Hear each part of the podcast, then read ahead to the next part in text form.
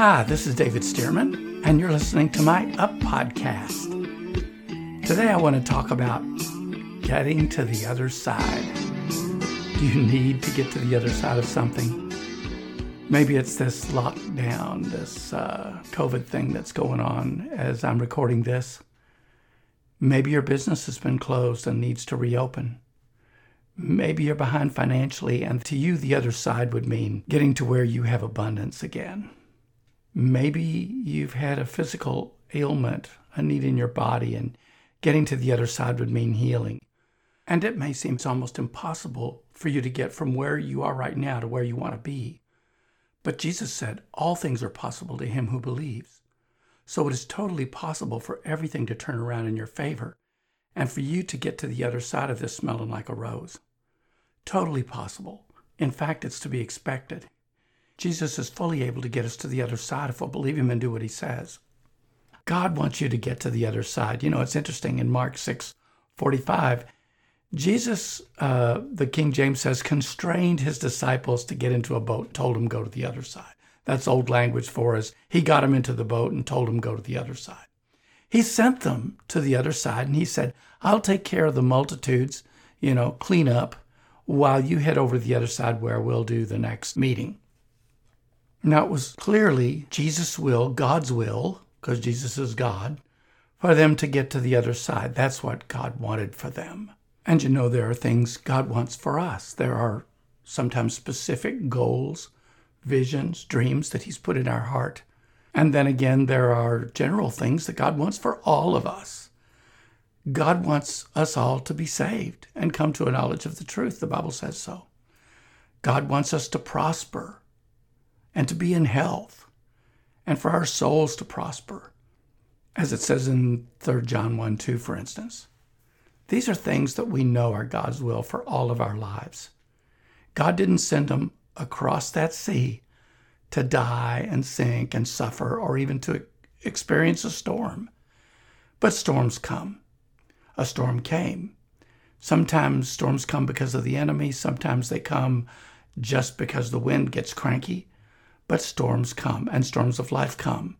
Doesn't necessarily mean you're doing anything wrong, and doesn't necessarily mean that uh, you're even under attack. Storms come, but guess what? It's God's will that we get to the other side. So the narrative goes on in Mark six forty-seven and says, now when evening came, the boat was in the middle of the sea, and he was alone on the land. And then he saw them straining at rowing. Now, I think this is really interesting because the Sea of Galilee is miles wide, and they, the Bible says, were in the midst of it. So how's he going to see them in a storm miles away?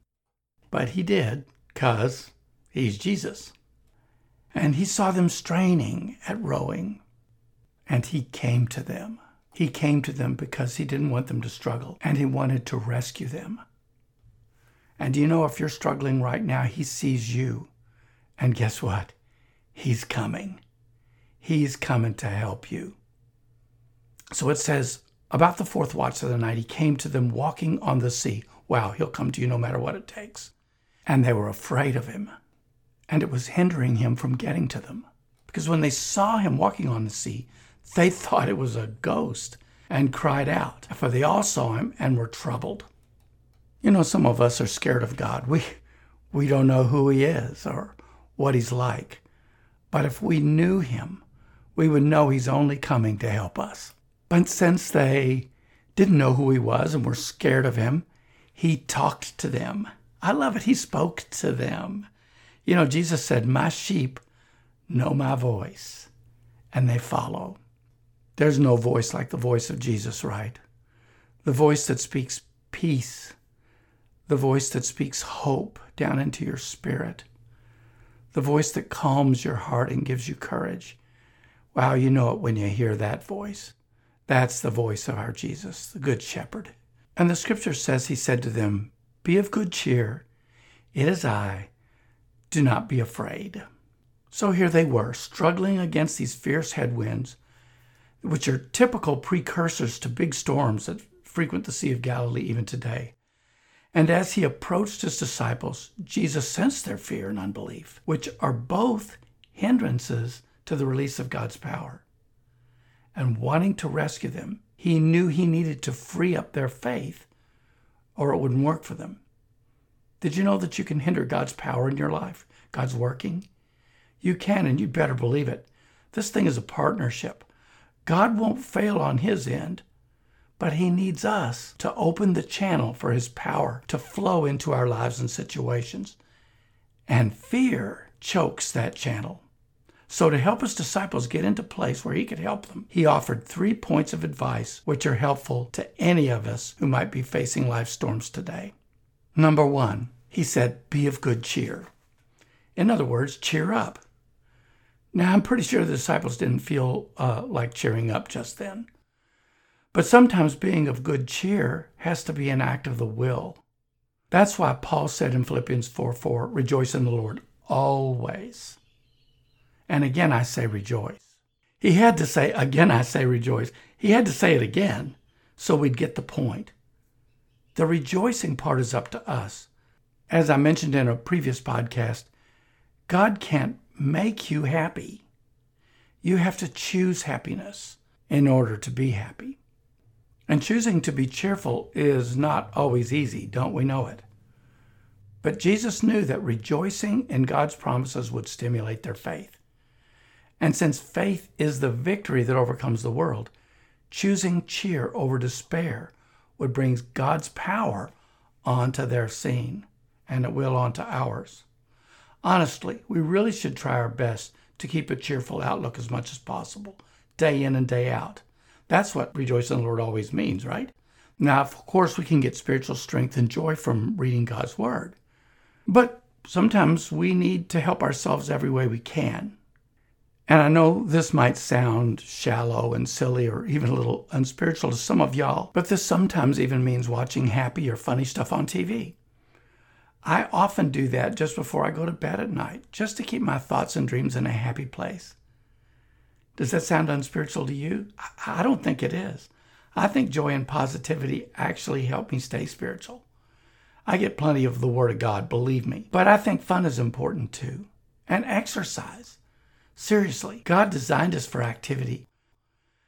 And exercise and even sunshine help our God-designed bodies release the endorphins we need to keep us happy. And all that helps us keep a healthy, positive outlook and obey God's admonition to rejoice at all times, right? That's what I think anyway. So the first thing Jesus told them to do was to cheer up. And the next thing Jesus said was, it is I. Now this is so cool. In the original language there, this is I am. Jesus said, cheer up, I am. In other words, that he was using the scriptural name reserved only for God Almighty. I am that I am. You could also take this as Jesus encouraging them to look up, because here was Jesus trying to draw their eyes off of the dangerous weather and onto himself. I am the one who alone has power to rule over storms. When we lift our eyes from our problems to him, our faith soars above life's wind and waves. Now the third thing he said to them was, do not be afraid. This is important. In fact, it's one of the most common commands in Scripture. And again, we have to choose to do this. But here's the good news about it. If we'll start out in our own efforts, we'll end up in God's grace. In other words, we may not feel very fearless when we first step out into that scary situation or do that scary thing, but you know what? As we move forward, we become courageous. I believe it's just the grace of God that comes upon us to help us do what he wants us to do. Don't be afraid, he told them. Or in other words, lighten up. Jesus was saying, don't freak out, guys. I'm God and I'm here and it's all going to be okay. And by the way, God would like to say that to you today too. Whatever you're facing, he's bigger than it.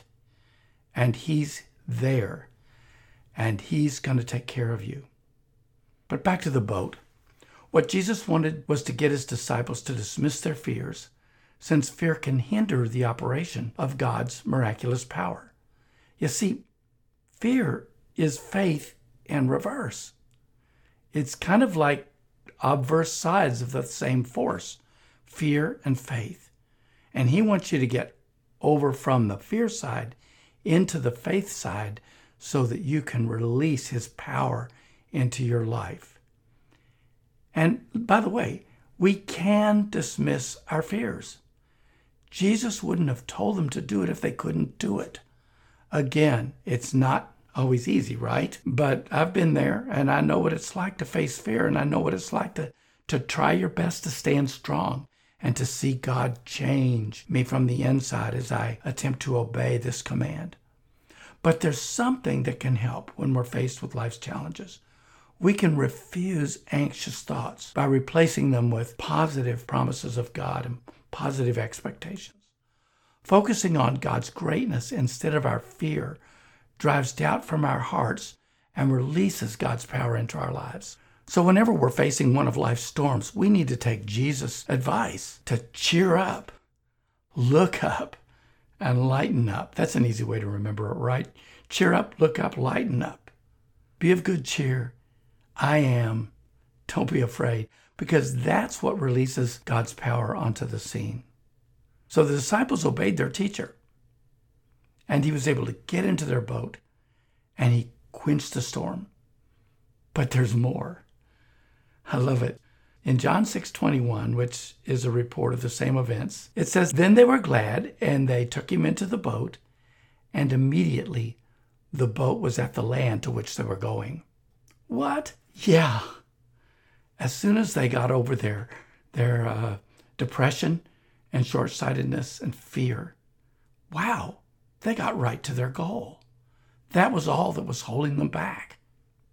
So I encourage you, if you find yourself right now facing a tempest in life, invite Jesus into your boat by following his step-by-step advice. Be of good cheer. Focus on the I am who is greater than everything, and refuse worry. Jesus will appear on the scene. He will still your storm, and he will get you to the other side. Hey, I meant to ask you, please subscribe. Whatever you're on, iPhone, Google Play, just hit that subscribe button so I can give you an encouraging word, an upward every week.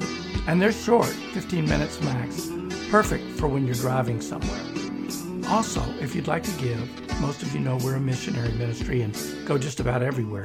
You can do that at david sermon ministries dot org, or easier yet, just via PayPal. Type in David Sterman Ministries. And thanks so much for listening. We love you. God bless you.